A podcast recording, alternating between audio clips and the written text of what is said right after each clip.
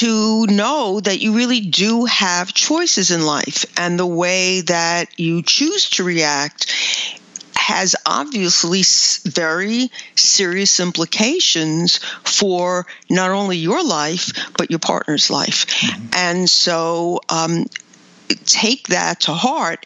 And don't poo-poo it, and know that, again, you can do something about your life.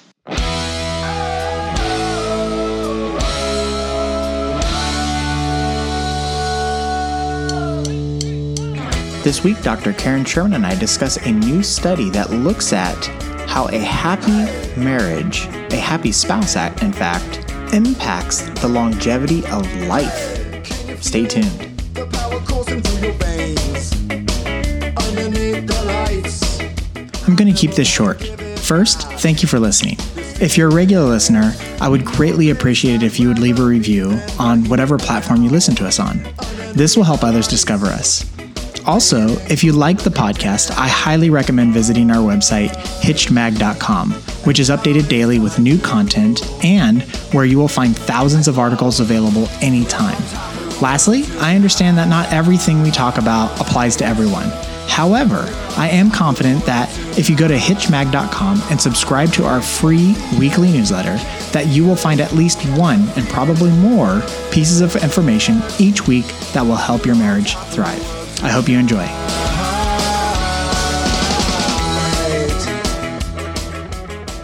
Hey everybody, welcome back. This is Steve Cooper, editor-in-chief of HitchedMag.com. I am joined once again by the lovely, the original, the talented Dr. Karen Sherman. Hi, Karen. Hi, Steve. How you doing? I'm doing great, thank you. Karen is a practicing psychologist in relationship and lifestyle issues for 30 years. She is also the author of Mindfulness and the Art of Choice, Transform Your Life. Karen is also the co-author of Marriage Magic, Find It, Keep It, and Make It Last. You can get this and more information at her website, drkarensherman.com. Okay, so you know me, I'm a sucker for studies. And so we have yet another study this week. And it doesn't seem too far off of some of the things that we've talked about in the past, but there are some differences. So the study, the conclusion of the study, I should just start off with, suggests that people with happy spouses may actually live longer. So we know that having a happy spouse means that you're more likely to have a longer marriage, but this study, as I just mentioned, suggests that it's the happier spouse may actually help you live longer, not just your marriage, but your life. Does that make sense to you, that these two would go hand in hand like that? Will you excuse me if I just try to be a little glib about this and say, well, you know the old saying, a happy wife is a happy life. Right. That was honestly like the headline or the opening line of about 10 articles that wrote about this study. Is that right? Oh yeah, it was on the tip of everybody's tongue. Okay. So no, it does not surprise me. It makes sense that if your spouse is happy, that you will also be happy. And obviously we're going to dig into that a little bit, in this podcast as to why that is so. But it makes perfect sense to me that these two things would go hand in hand. Mm-hmm. Okay. So then the first thing would be to give a little more background on the research that was done here. So they the researchers examined data on 4,400 couples in the United States who were over the age of 50, and they studied them for 8 years. And I should also mention that 99% of the couples, I do believe, were heterosexual, and there were some people in there who weren't legally married, but they were committed long-term partners. So I would add those two little things in there. So at the end of the study, at the end of the 8 years, 16% of those that they were following had passed away.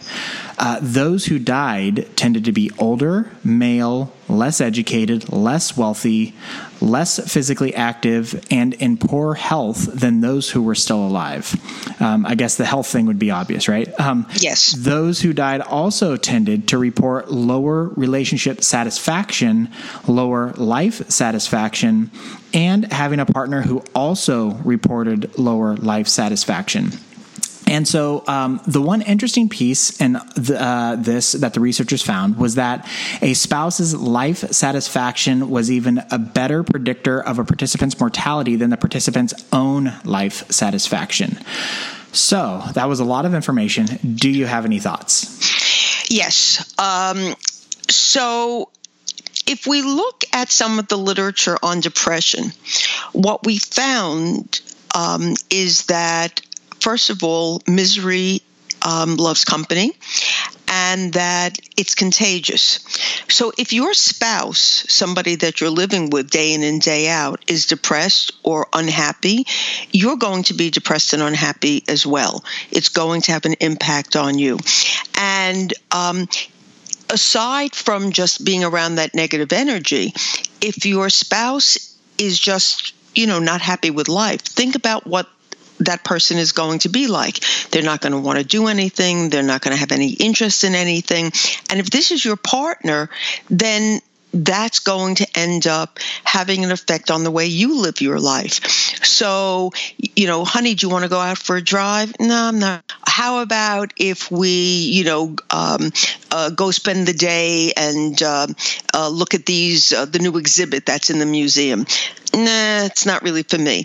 So, your life is going to be impacted, and you're going to end up not doing much, not socializing much, not getting involved in very much, and really being very limited because your spouse is so negative in the way that they're. I hesitate to say it, living life, because I don't know that they're really living life. Okay. So I just want to... you don't agree? Do you not agree with that? No. I want to just add that while you were giving your explanation, the Skype cut out just a second. So I just want to say that you were saying that when you ask your, and this is where the thing cut out, so pardon this, listeners, but you were saying that when you ask your partner if they want to go out for a drive and they say no, that's going to affect you. And would you care to restate that really quick? Well, because it's going to affect you because, whatever you might want to show an interest in is going to be dampened. Right. And so whatever things you want to do, if this is who you're sharing your life with, you're not going to get to do them. And so eventually it's going to become very boring, dull, yucky, negative. Even if you try to have a conversation with somebody who's very unhappy in their life, it's very hard to feel good about your life. If you're around somebody who is negative, that energy gets transmitted. There's been research which indicates that you can read your partner's energy from up to 20 feet away. Yeah. So if you've been, doing a little activity on your own and your partner walks in the door and they're very negative or just very unhappy about something, as soon as they walk in the door, you can pick up that energy. And now that's going to cast, a negative, yucky, lousy feeling, the rest of the evening. Mm-hmm. And so that has to have an effect on you. It's going to impact you. You take that energy in. Have you ever walked into a room where you can say, wow, the energy is so, bad in here, you can cut it with a knife? Oh, yeah, totally.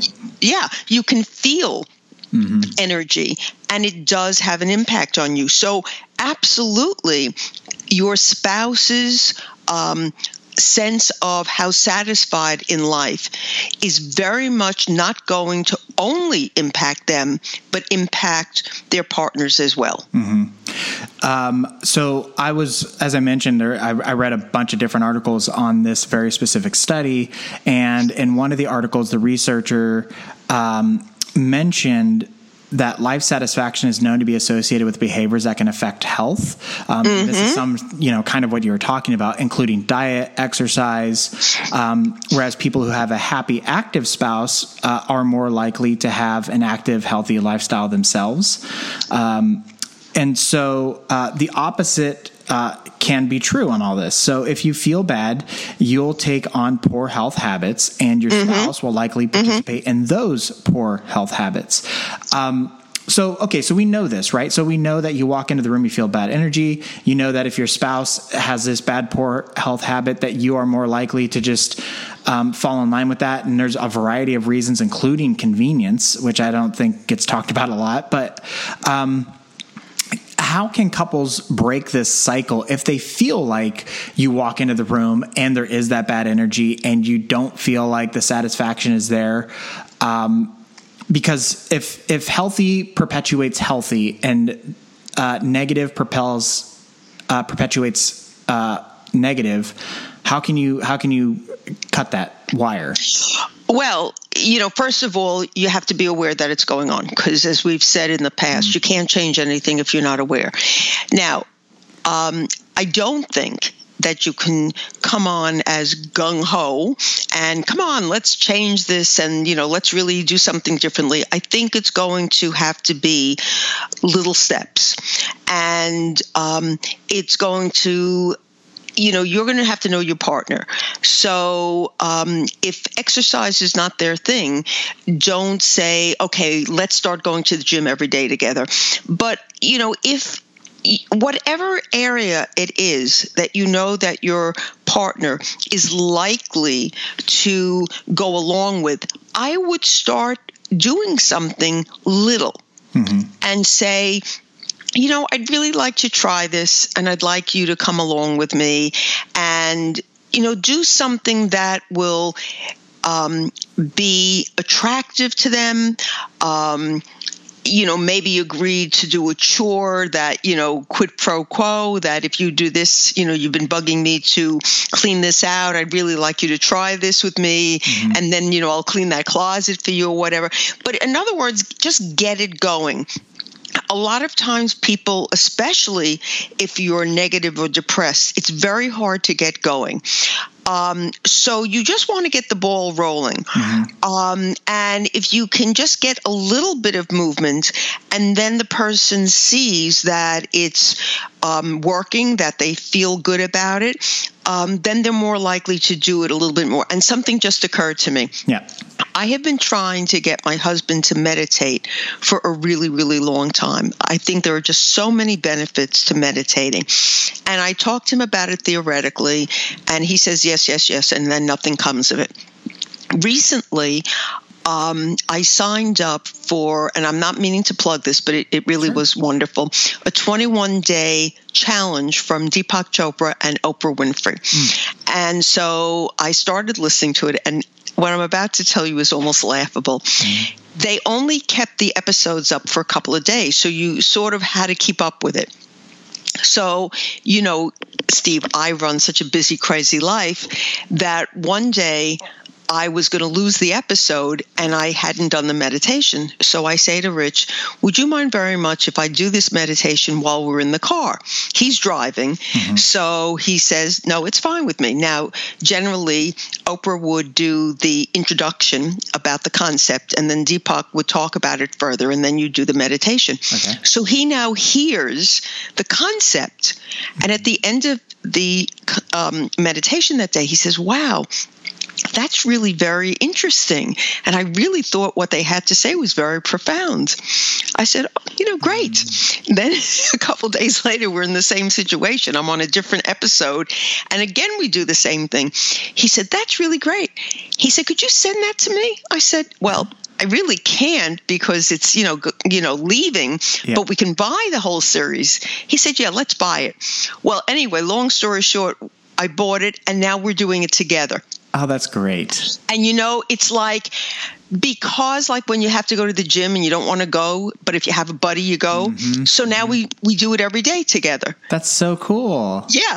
And so, it's not like I planned it, yeah, but that's the kind of thing I'm talking about. So he's now getting on board with this idea of we should be meditating every day. Let's get to our meditation. And that's a perfect example, too, of you taking on a healthy habit and it then influencing the lifestyle of your spouse. Yes. It's interesting. The other thing that I was thinking, too, you were talking about, let's just do it kind of a thing. I know sometimes when Jess and I, when we have things that we need to do around the house or something where they might not be something that either of us are really excited about, mm-hmm. we will tell each other, okay, how about you do this and I'll do that for like the next hour, and then we'll go have lunch or right. something along those lines where it's like, look, if you're willing to buckle down and do it and I'm willing to buckle down and do it. Mm-hmm. And so it's, I mean, it's not the same thing as Misery Loves Company, but it's, there's an equitability to it that makes it like, okay, if you're going to do this thing, like I can do this thing too. And then we will reward each other right. at the end of it. So right. there's that kind of a thing too. 'Cause I know not everything is, you know, super fun and awesome. Like sometimes you just have to kind of do some grunt work in yeah. life. And yeah. So, that was a great story. I love that. Okay. So then, We've talked about this before, but I think it is worth mentioning again that the study found that spouses of participants who died were also more likely to pass away within that 8-year observation period than were the spouses whose participants were still living. So mm-hmm. With this, do you think this is more related to all the factors that caused the death in the first place, which I mentioned up above about less physically active and less wealthy and less educated and or the fact that they literally lost the will to live? Okay, first of all, I want to clarify something for our listeners because, you know, it's not a secret that you sent me these questions before. Right. And I read the study, of course. And when I read the question initially and you said the 8-year observation period, I thought, is there an observation period after somebody dies? But what you mean is the period that they were observing the right. couples. Right, okay, right. So I want to yeah. just clarify Thank you. I think that it is related to all these other factors. But I think also that couples very much are tied into each other, and that more so probably for men than women, mm-hmm. because men seem to be more dependent, their health and everything, on a woman, that they just don't do as well mm-hmm. if they don't have that connection. So especially if their well-being is improved by relationships, which we know that it is. Mm-hmm. They get to doctor's appointments more. They eat more healthy. They're being watched more carefully by their partners. So if the wife predeceases, I think they're more likely to pass in a relatively short time afterwards. Mm-hmm. You were talking to earlier about how you can sense the energy presence within 25 feet of your mm-hmm. spouse. And I part of me also thinks that there's an energy source there, right? And, yeah. and that yeah. energy source just disappears, and you mm-hmm. literally lost that piece of energy that might have been sustaining you for a little bit. Mm-hmm. So I feel like there's that piece of it as well. Yeah. Okay. So then the last thing, and I thought this was kind of interesting, the researchers found that the perceived partner support was not related to lower participant mortality. However, higher partner life satisfaction was related to more partner physical activity, which corresponded to higher participant physical activity and lower participant mortality. So is this something where when you're happy and healthy, you do things and that perpetuate happy, healthy lifestyle, and therefore you reap all the benefits that go along with it, creating this healthy cycle? I think in general that when you're happier, you're more active. Mm-hmm. Again, when you're everything's on a continuum. So if you look at the depressive continuum, the low end of depressive continuum is sadness and just being anxious or just feeling blue or low. Well, when you're in that state, you don't really have motivation. You don't really want to do things. So, yes, I think the happier you are, the more you want to be out and active and involved. And so then when you are you know, the more you get those benefits. And so that becomes, you know, more of a positive cycle for you. And how much of this is like the chicken and the egg too? Because when I was thinking of this, I was thinking, well, if you're not feeling good, you're not going to do these physically active things, which is not going to make you healthier, which is, you know what I mean? So, I was kind of playing into that a little bit as well when I was writing this question of, again, this gets into like breaking the cycle. And, I don't want to disregard the fact that some people have the opportunity to break the cycle and have it within their means to do so. And other people don't, or it's like radically more difficult. So I don't want to belittle, the challenges and the individual challenges that people face, but I do think there might be a little bit of a chicken and egg here, scenario too. I agree. You know, but again, what we've been focusing on in this podcast is how happy is your partner and what impact does that have on your happiness.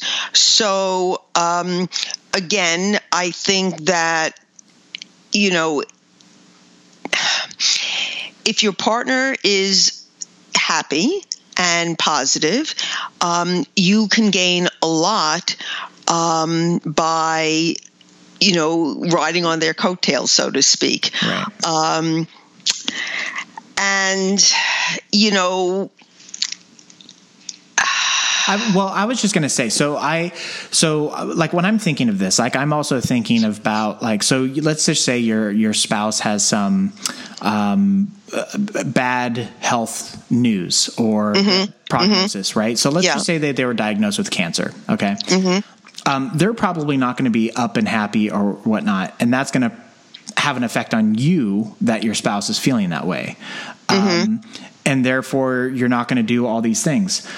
But, what I think is like really cool and important and interesting about this is if your spouse who is diagnosed with something, like, again, going back to this example of cancer, they can take a positive approach to it. That is a choice that they can make. Absolutely. And when they do that, you would have more positive outcomes. And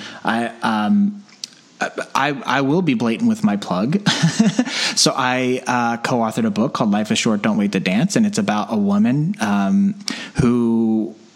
one of the things that's mentioned in the book is how she was diagnosed with breast cancer. And then she went on to do a lot of things within her life, including getting more physically fit, because that was a doctor's recommendation. And she chose to, take a positive outlook on things because of the circumstances that she was in and the opportunities that she had, where some people in the past didn't have those same opportunities of getting kind of the health and treatment that she was able to get, knowing whether or not it would work or not. Right. So, that's kind of what I wanted to toss into the mix here. Yes. You know, and theoretically, I agree with you 100%. I think that we all have choice, regardless of whether we have a diagnosis of a hangnail or, God forbid, cancer, as to how we choose to react to it. That's theoretically. And then the reality is that for any number of factors, there are some people who can't exert the ability to work within the idea of, let me have a positive attitude, let me do everything I can do about this, you know, let me look at my choices and not be totally stymied over this. And, you know, we could have a podcast on just a million different things that makes people go one way or the other way. Maybe we should, you know, maybe we should discuss that as well. Well, it's interesting because you talk about, like, we know, for example, depression, there are chemical reactions going on in the body, and then people take medication to counterbalance the chemicals going on in the body. And so, so it's one thing to say, like, well, think this way or, you know, take a different spin. But some people can afford the medication that makes them feel better to help them turn that corner. And other people can't afford the medication or don't have a job, and therefore they don't have medical care, health care, and on and on, which puts them at a like a radical disadvantage. So like, I feel like I get what you're saying. Well, but you see, I think it also just depends on what your personality is like. If we look into the area, which we've discussed previously about positive psychology, we know that there are some people who are born more positive and other people who are born more grumpy, but there are things you can do to change that. Because of the community that I live in right now, which is a 55 plus, unfortunately, I hear about sickness much too regularly. And I also can witness firsthand the different attitudes people take towards it. And there are some people who get totally down and out, and there are other people who say, look, this is what it is, and I'm going to deal with it. And quite frankly, and I'll be honest about this, I have walked many people through very grave illnesses, and I'm very good at helping. But if it happened to me, I don't know if I could be one of those brave people. I really don't.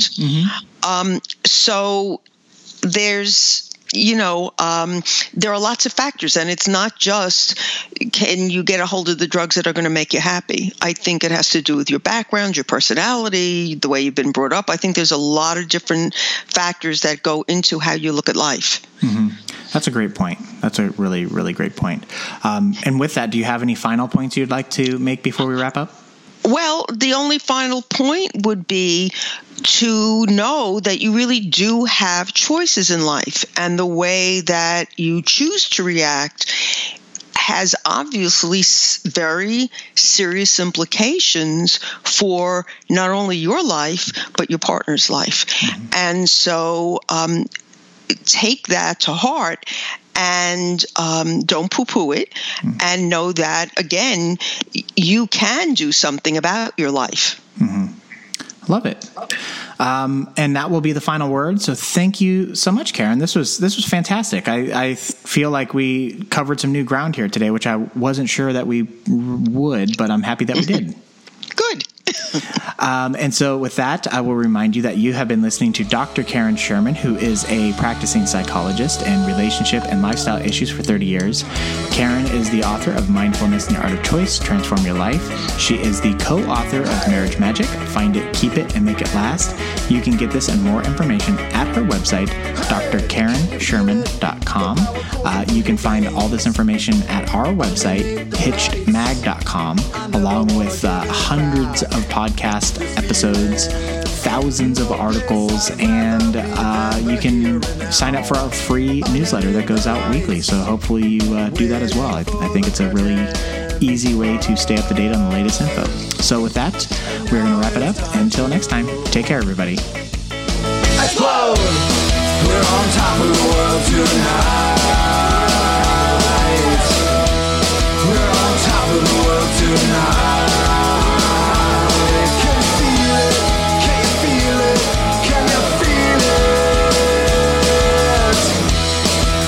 Top of the world.